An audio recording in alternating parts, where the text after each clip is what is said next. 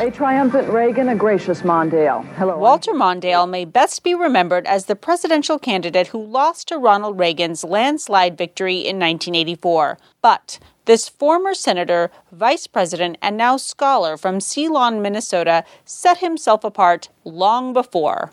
A month after being elected vice president alongside Jimmy Carter in 1976, Mondale sent Carter a memo titled The Role of the Vice President in the Carter Administration. Here's Larry Jacobs from the Humphreys School of Politics at the University of Minnesota.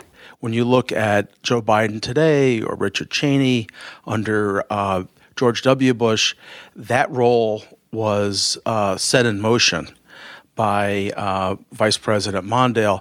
Mondale undertook other policies and issues that still reverberate today.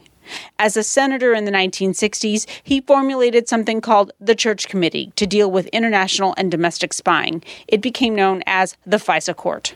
Students at the university and fellow politicians recognize Mondale for his generous spirit and his tireless commitment to human is rights. not telling the truth to the American people.